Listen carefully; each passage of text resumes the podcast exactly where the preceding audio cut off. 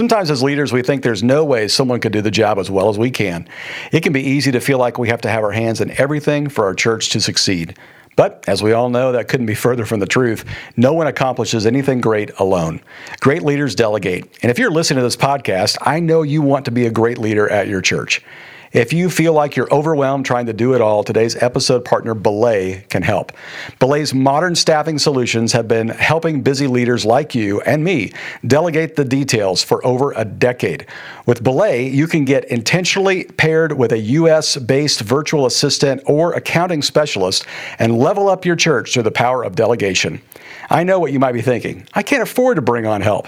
If you're a church leader trying to do it all, this might be the best investment you can make in your church. Not to mention your relationships, your parenting, and your mental health. Belay's intentional matching process and dedicated guides are ready and waiting to help you take your leadership to the next level. To help you figure out where to start, Belay is offering an exclusive leadership toolkit free to our listeners. With this toolkit, you'll learn the necessary steps every leader needs to accomplish more and juggle less. Just text RUSTY, that's R U S T Y, to 55123 to get back to leading your church well with Belay. No one can do it alone. Great leaders delegate. Get the support you need to get out of the administrative weeds and back to growing your church with Belay.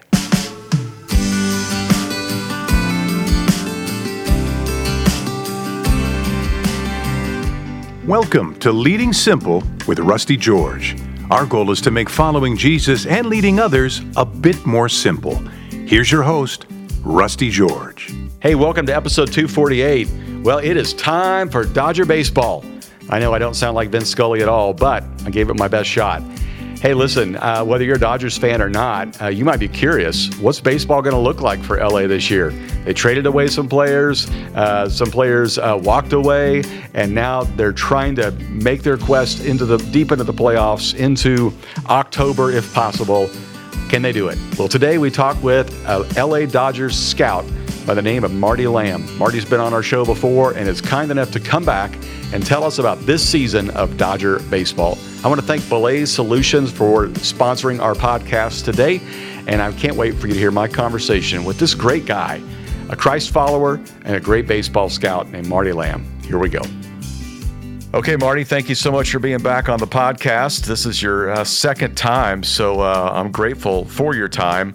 Uh, out here in California, everybody's getting excited. It's almost time for Dodgers baseball again, as Vince Scully used to say. So um, you're a scout. I mean, is is there ever an off season? And if there is, what does the off season look like for a scout?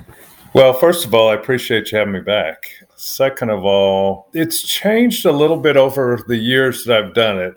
Uh, but now, basically, out here, typically used to be done sort of middle of October, but now a lot of these teams shoot they're even playing into November.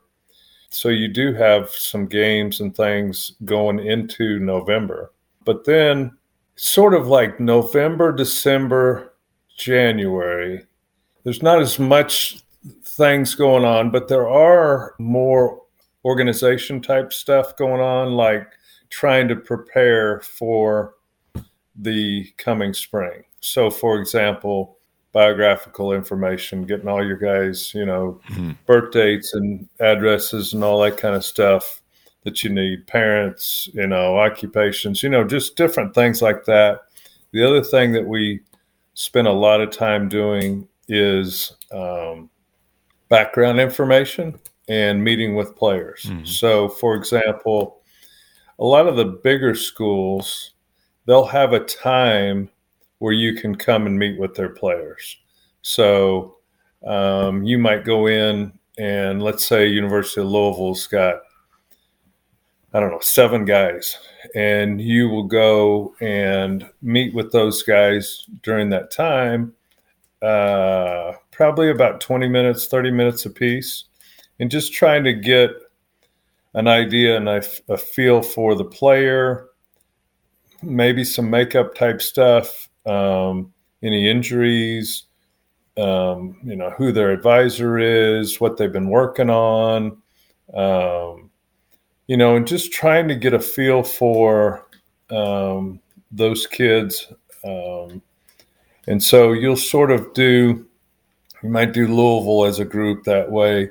You might do Vanderbilt that way. Tennessee's been that way. Kentucky, and then you'll try to offshoot some of the other schools that might just have a player or two. So, you, you know, it's just a time to be able to sit down.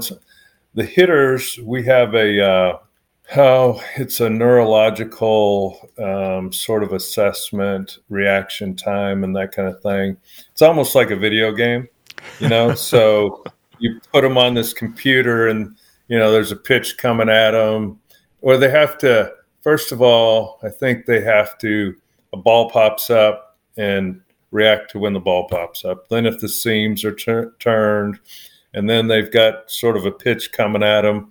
So uh, the hitters, you end up sitting them down and they get on your computer and then they do that test and then you'll meet with them. Um, it's sort of neat meeting with them. One, think you get a better feel, but two, you get up close personal to the body and see how big, strong, um, or not big and strong, you know, that type of deal. Like, I thought this guy was a little bit bigger than I thought. Mm-hmm. Um, and you get a handshake. And that's sort of an old school deal. But, you know, especially for the hitters, being able to grab a hold of their hand and see how big their hand is, um, you know, is sort of a big thing for one, just to be able to be able to swing a wood bat, but also I think the power that they potentially would have because well, I guess I did years ago. But if you went,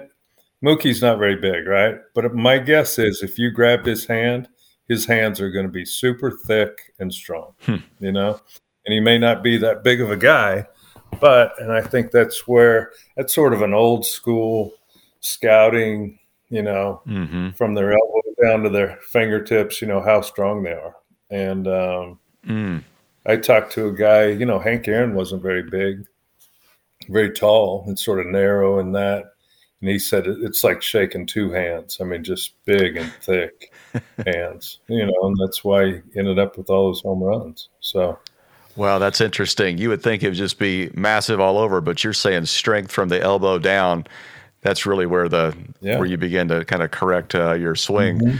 Uh, tell me, uh, tell me who's uh, you know what's of the schools you're scouting right now. Boy, who's got the best amount of prospects that you think, man, they've got a lot of potential uh, major league players? Well, it's sort of the same ones, you know, over and over. Mm. Louisville's always got a bunch of players. Um, we've took advantage of that, I guess, and, and taken some of those players. Um, Vanderbilt has always had, you know, quite a few guys, and Tennessee over the last oh, I'd say three years since Vitello's gotten there. Um, they've really, I mean, used to have to see them, but you know, they'd have a player or two, but now they've got multiple guys. Um, Kentucky will have their fair share. Um, so that's typically, you know, the three three to four main players in the area. Mm. That's great. Oh, uh, let me ask you about this. Um, I, am sure that if I were to say, what's the hardest pitch to hit in baseball? Everybody seems to say the curveball, but some guys are just better at it than others. So let me ask you this of the current pitchers in the major leagues, who's the best pitcher and what's their best pitch that you think, man, that's the hardest for somebody to face? oh, boy, that's a good question. I don't know if there's one. I mean, there's so many guys I, I, I, here's what I think ends up happening is if they have multiple good pitches, they're a starter. You know, because you might have some relievers that won't have one knockout pitch, hmm. and then you know, and, and it'd be hard for them to go through maybe a lineup two, three times. So there might be a reliever that's got some, you know, virtually impossible pitch to hit, but then you go and look at some of the starters.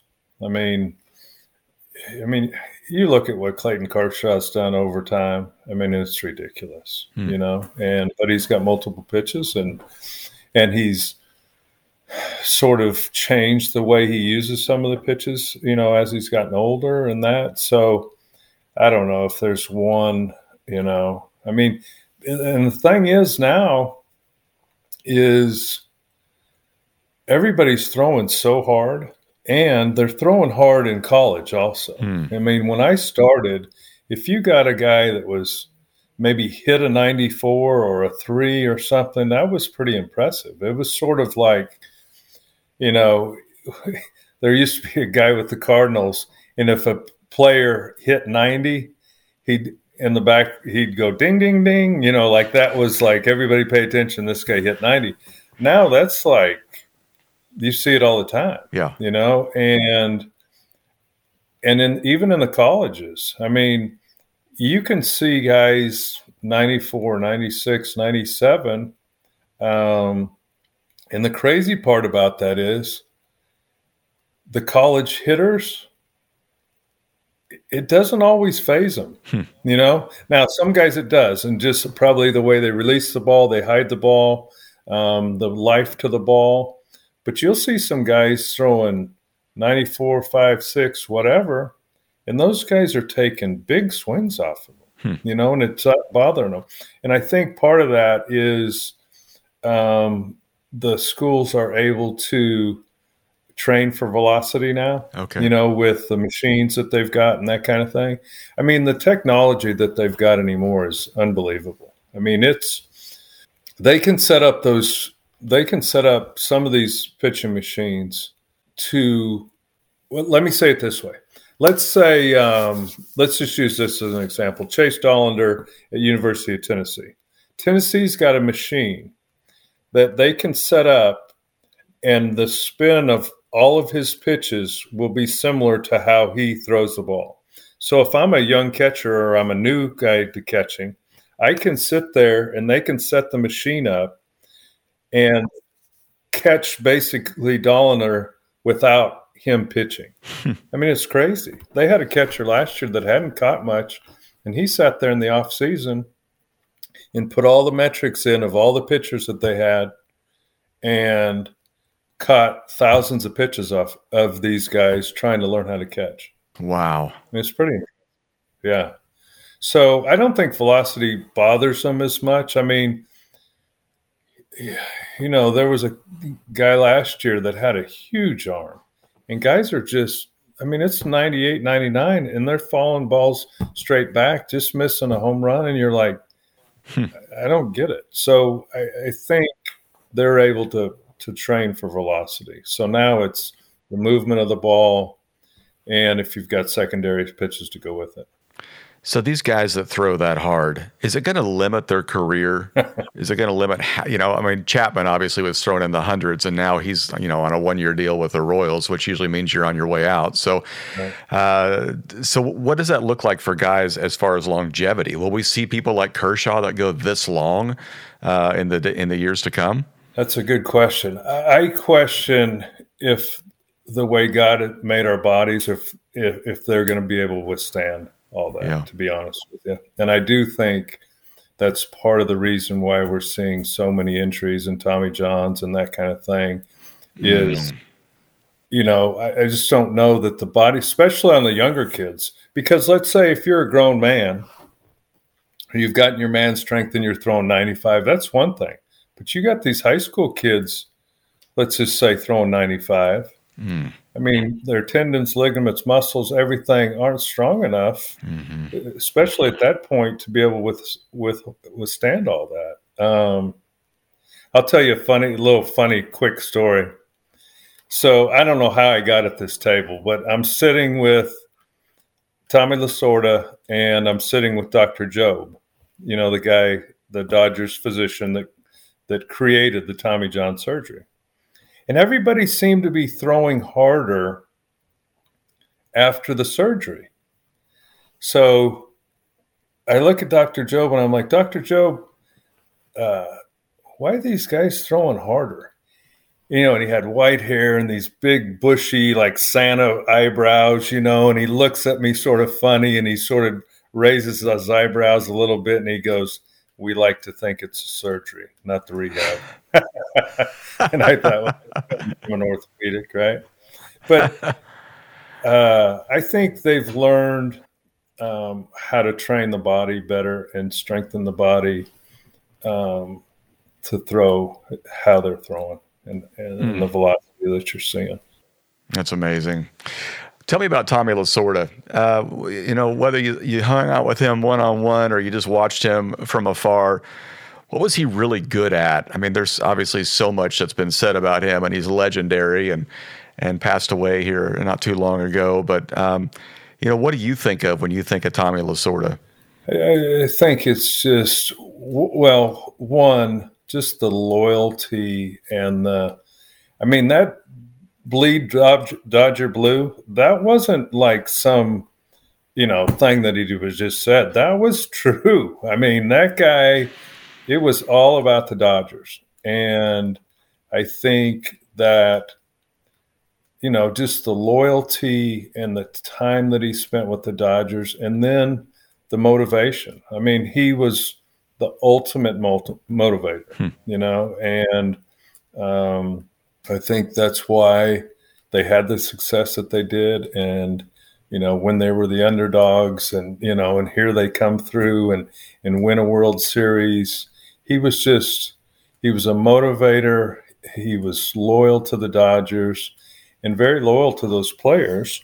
And I, my guess is would be, and I've never even asked this to anybody, but sort of a player's manager. You know, I mean, they it was a family, and especially when I started, you know, we would always talk about the Dodger family, and that's all he talked about. Hmm. You know, and um, so I had quite a few times um, the uh, opportunity to to visit with them or be with them. And I'll never forget, we were in Chicago one time and we were going walking on the street to, from a restaurant going back to the hotel.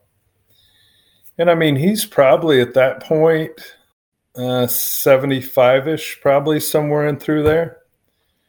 Rusty, he can't walk like three steps on the sidewalk in Chicago without somebody no, recognizing him and wanting to talk to him. You know, and you know, I mean, it was unbelievable. It's like three steps and another three steps. I mean, they, and this was in Chicago. Yeah, you know, so he was very good to me.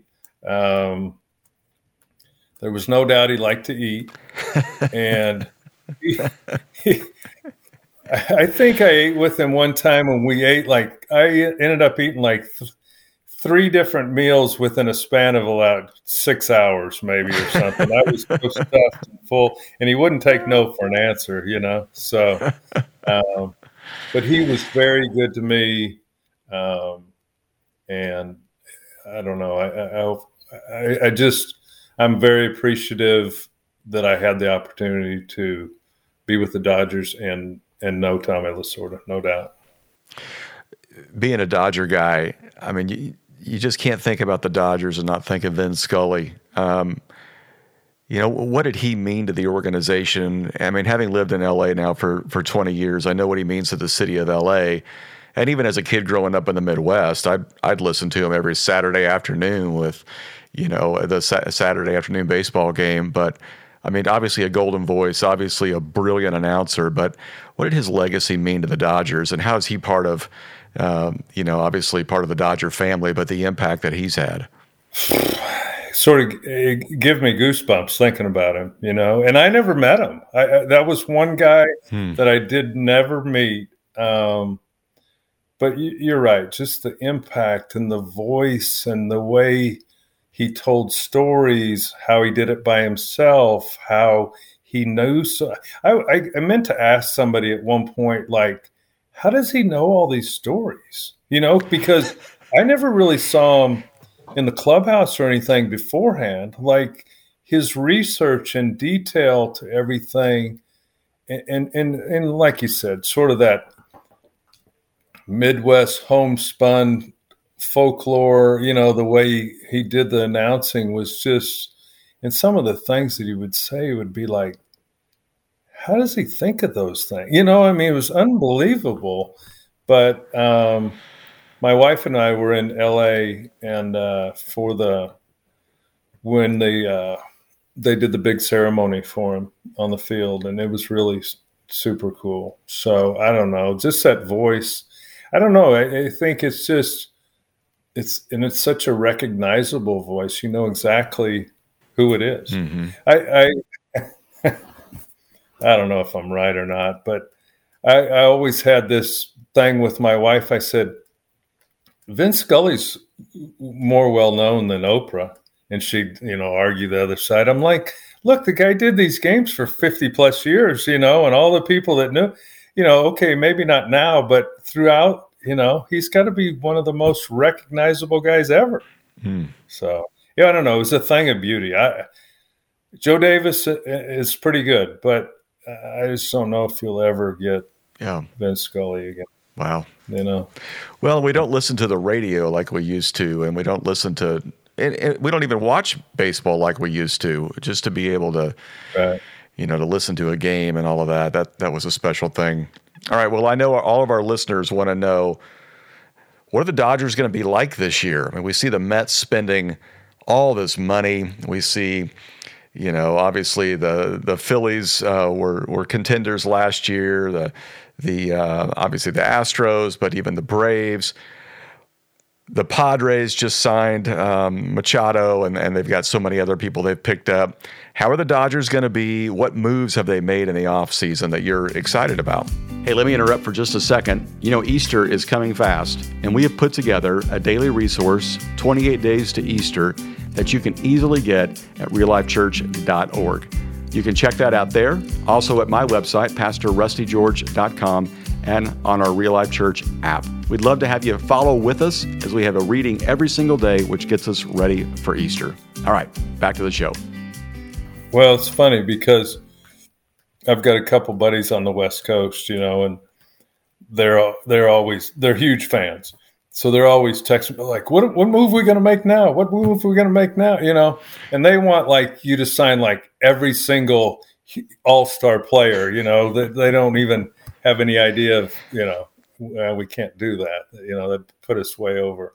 You know, they're wanting Judge and you know all these guys, and I'm like, oh yeah. Um, I don't know. I mean, I think it's a, couple things. Um, one, I do think a couple, a few of these younger players have got a chance to sort of break through and um, with the Dodgers this year, and that's not typical um, in the sense of, you know, a lot of times we'll have this veteran type team, but if you think, uh, you know, there was a time when Will Smith had to start out and and Bellinger had to start out and Seager had, you, you know what I mean? So I don't know.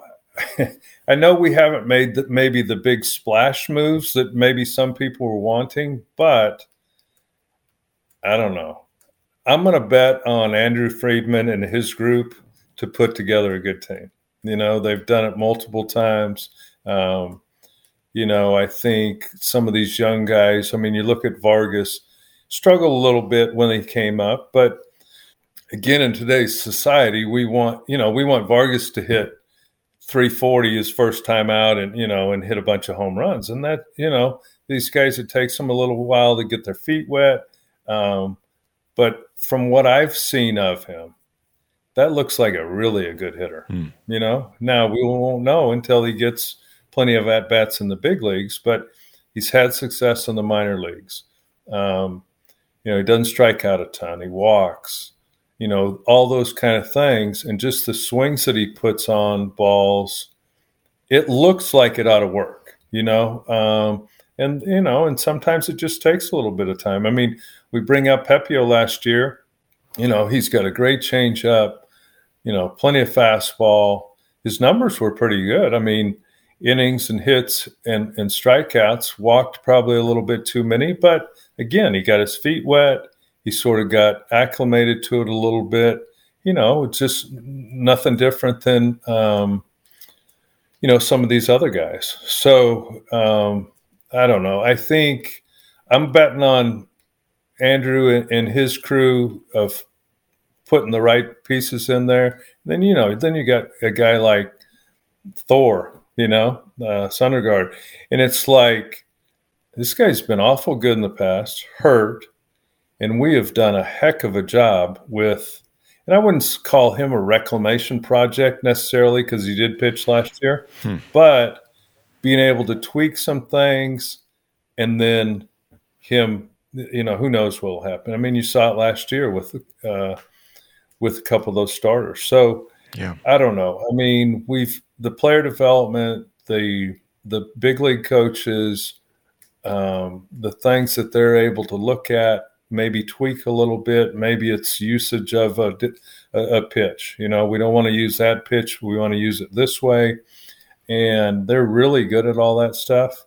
So, um, you know, I think some of the moves or some of these young kids that might, you know, Outman, you know, I mean, he had a small taste, did pretty well, you know. So it's it's unique, I think, this year, just in the sense maybe there's a few younger kids that are going to get an opportunity. I mean, who knows? Maybe we've got another Bellinger, Corey Seager, Will Smith, you know, in that in that line. So yeah, it is always interesting to me. The teams that spend the most money don't always win. And you know they, the uh, the Yankees spend all that money on Judge, but he only gets up there four times and at best. And yeah. so I, I, think that you're right. There's a good chance to see some of these younger guys. You know they don't have a lot of film on them, so you get a chance to kind of surprise some people. So I, I, I, like the chemistry of this young group and, and kind of where they're going.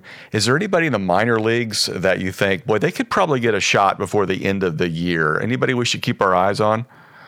Um, well, I'm going to have to tout one of my own. Okay. Uh, Bobby Miller, you know, was from University of Louisville.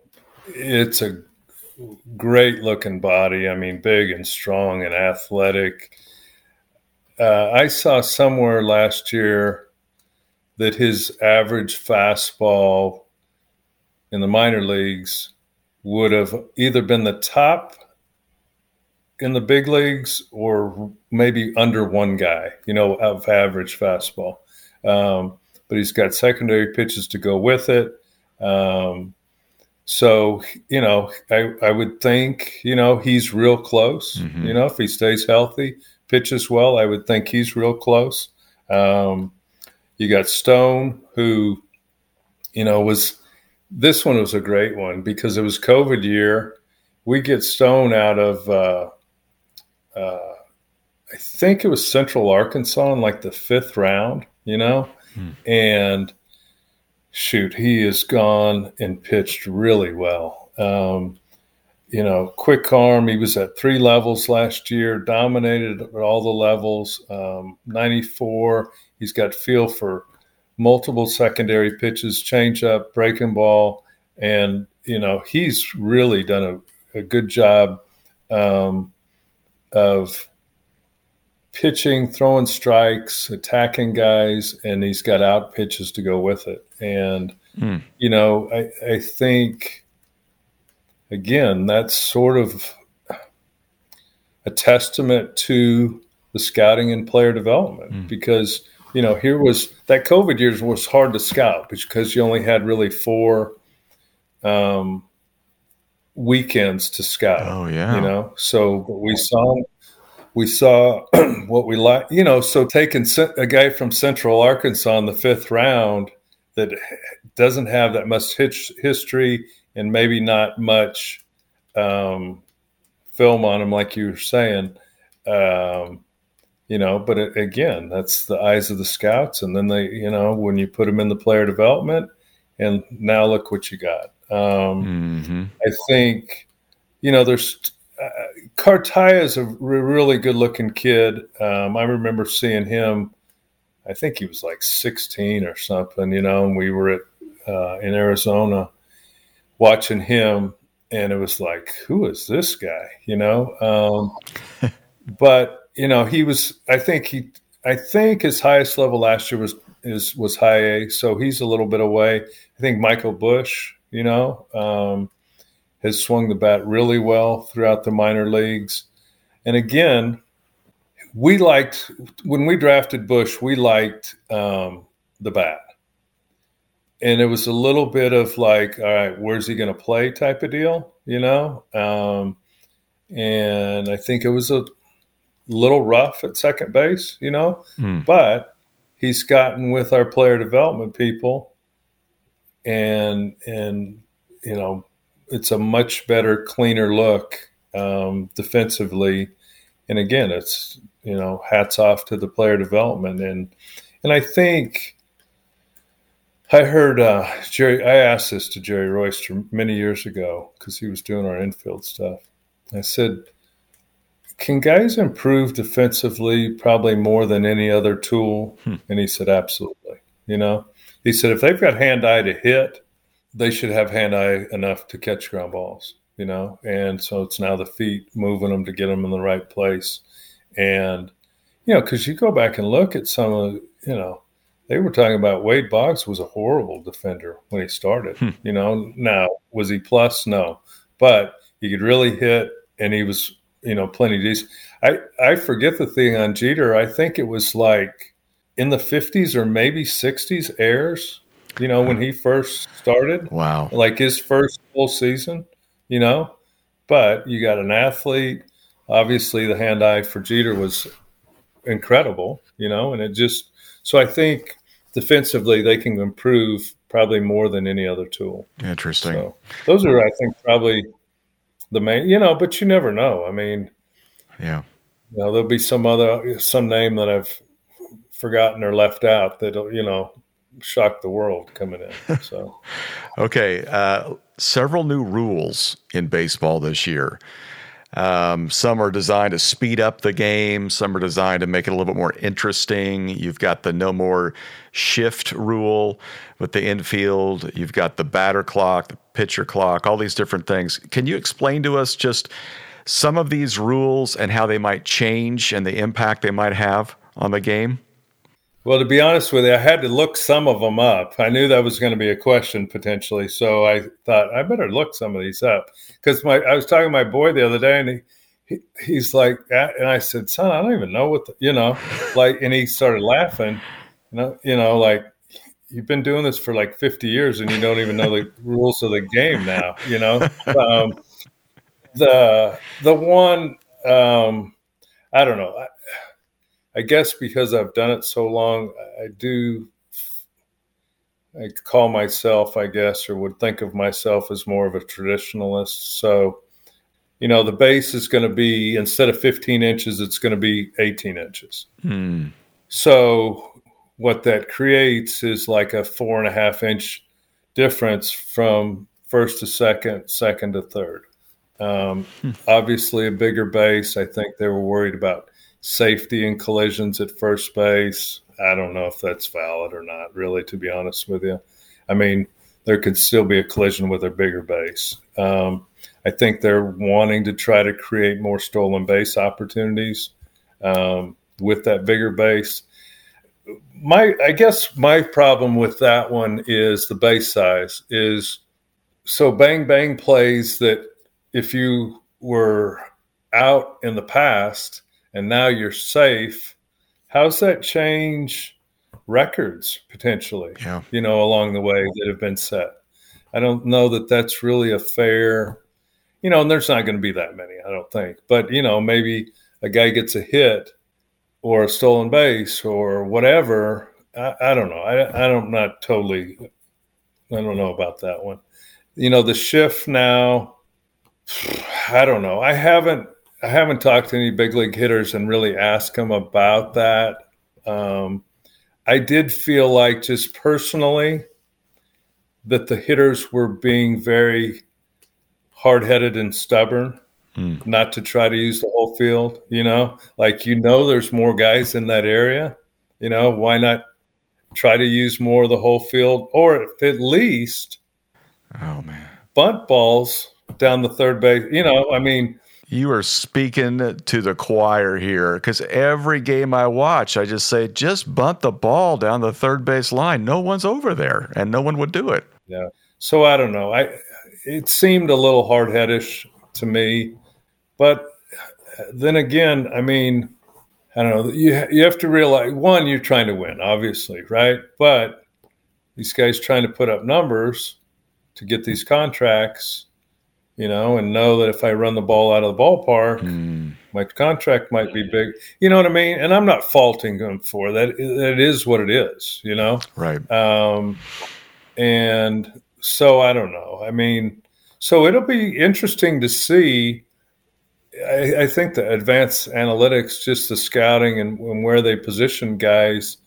um, they had it pretty dialed in. You know where guys hit the ball. You know because there'd be, you know, what you typically thought was a base hit, and all of a sudden there's a guy standing right there. So mm-hmm. um, I do think it will affect a little bit the range of the players in the sense of that because now without the shift, if I'm, let's just say, a second baseman and I know I've got somebody back behind me um, to potentially be there that's standing out in the outfield as an infielder, you know, that are we going to need to sort of rethink a little bit? Uh, because I think you could put not the same guys that didn't have the same range that necessarily they did in the past at some different positions. Mm. I mean, if you think of like, remember like Roberto Alomar, you know, he'd he'd catch those balls where they,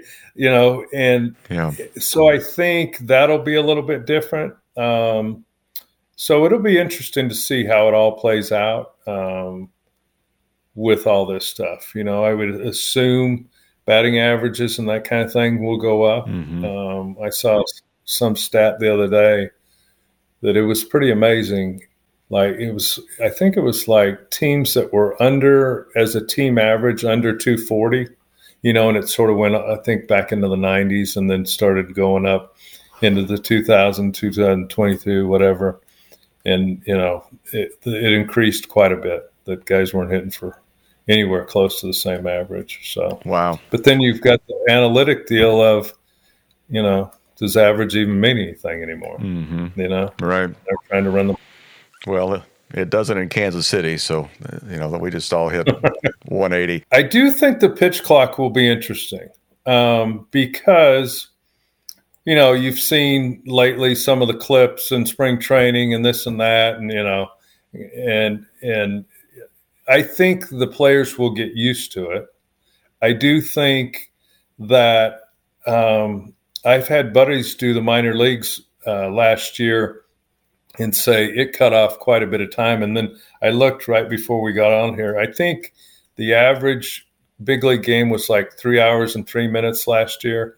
And in the minor leagues, they were like 238. Hmm. So it almost cut off a half an hour. Wow. Of of ball games. And I mentioned this at the park. I was sitting with some scouts the other day, and I said, it seems like, and I'd have to go back and ask guys from that, but just watching on TV, the 60s, the 70s, the 80s, you know, that kind of thing, they sort of played with their own speed up clock anyhow. I mean, if you think about watching those old games, the pitchers got it, threw it, the guys stood in stood in the box, they didn't get out. You know, we used to like when you and I were growing up, we had that Mike Hargrove, they'd call him the human rain delay, and he'd get out and adjust everything but they'd sort of now everybody does that, and every you know it's such a slower pace. So I do think the players, uh, hitters and pitchers will get used to it, and I do think it's got a chance to speed things up. Colleges are doing it, and they had to have good pitching. Though I didn't see the game, but Louisville played a game in like an hour and forty-eight minutes or something. Wow. Wow. Yeah. Now both guys, you know, pitched really well and whatever, but even on the college level, you're seeing like we were at a game the other day, and it seemed just the way the offense and the everything was working. It seemed like it would if when you looked up at the clock, it would have been three and a half hours, and it was only a three-hour game. They are so they're getting it going a little bit quicker. So I do think I don't know. Nobody wants to sit through four-hour ball games, and you know these, especially the college. I mean, it got really bad. You know where you know, four hour game was, I don't want to say the norm, but you had quite a few of them. Mm. And that's a long time. It is. You know? It is. If I take my family, they're checked out after two innings. They've eaten what they came to eat, and we're done. So, right. hey, I want to ask you about Refuge for Women. It's a great organization that you have been a part of for a number of years, and I know we have mutual friends that helped start this and get it going. It's an incredible organization. Uh, tell our listeners a little bit about it. Refuge for Women was created in Kentucky, um, and it's basically to help um, get women out of human trafficking and sexual exploitation. Um, and we've got long term houses across the country, different locations across the country. We've got transitional living, we've got emergency house. Um, the long term living, we can bring in um, ladies and they can stay up to a year and go through a um, everything's paid for.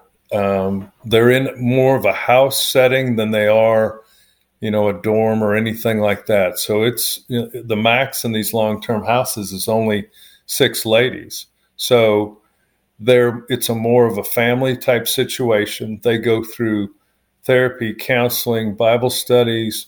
They'll go through um, not uh, AA, but what's the other one? Celebrate Recovery. Mm-hmm. They go through several Celebrate Recovery. They'll go through different Bible studies. You know, all this kind of things. Um, you know, they're they're in charge of you know one night a week. They'll be in charge of cooking a meal. You know, and some of these ladies, they, they've never had to do that. You know, so um, it's a really great program organization. Um, we're seeing a lot of good things um, of these ladies that have gone through the program. A lot of them will go for a second year through transitional living, and it's just a way to um, one obviously get them off the streets and out of these bad situations that they've been that they've been in, um, and and you know we've seen a ton of baptisms, um, them giving their life to the Lord, and and just sort of I don't know. To me, one of the biggest things is for them to see the value that God sees them mm. in them, you know, and I think for a lot of them, they didn't ever see that value, mm. you know, and now being for them to be able to see that, you know, somebody loves me, God loves me, you know these people around me love me they're serving me they're helping me. And it, and you see you know we've got ones that um, are now out working in in in, uh, in the community in different places. And you know a lot of them they've never really had a regular paycheck mm-hmm. you know and that kind of thing. So i don't know there's a lot of great stories coming out of it a lot of uh, transformation of these these women's lives. And again you know them seeing the need for god and jesus and and them acting on that and uh, it changing their lives no doubt. That's amazing. Well the website is refugeforwomen.org encourage our listeners to check it out maybe refer someone there but also support the ministry. It's incredible. Marty as always it's a joy. Thank you so much for spending some time with us um, I feel like at the time of recording, you've probably got better weather than we have here in LA. It's rainy and cold. so, uh, and we don't get bluegrass out of the deal. You guys do. So, enjoy enjoy Kentucky, and thanks so much for being a part of the of the podcast. You betcha. Thank you for having me. Well, Marty, thank you so much uh, for being a part of the show. We are so grateful for your contribution for what it is that we're trying to do here. And we definitely want to encourage people to check out the Refuge uh, website and find out more about how you can sponsor this incredible organization that helps rescue women uh, from sex trafficking and from that industry. And I think you're really going to be blessed by blessing them. Well, next week, we're back with a conversation with our favorite criminologist, CSI detective, Detective Jim Wallace. J. Warner Wallace, as you may know him from his books, is back to help us process the crucifixion as a crime scene. As we get closer and closer to Easter. I want to encourage you to check out Real Life Church's online campus and specifically the resources that are provided during this particular uh, Holy Week. Incredible stuff from the Holy Lands, incredible stuff from our online campus pastor, and great resources for you as you move towards Easter. Thanks so much for joining us, and we'll talk to you next time. As always, keep it simple. Take a moment and subscribe to the podcast so you'll get it delivered every week. And subscribe to the Rusty George YouTube channel for more devotionals, messages, and fun videos. Thank you for listening to Leading Simple.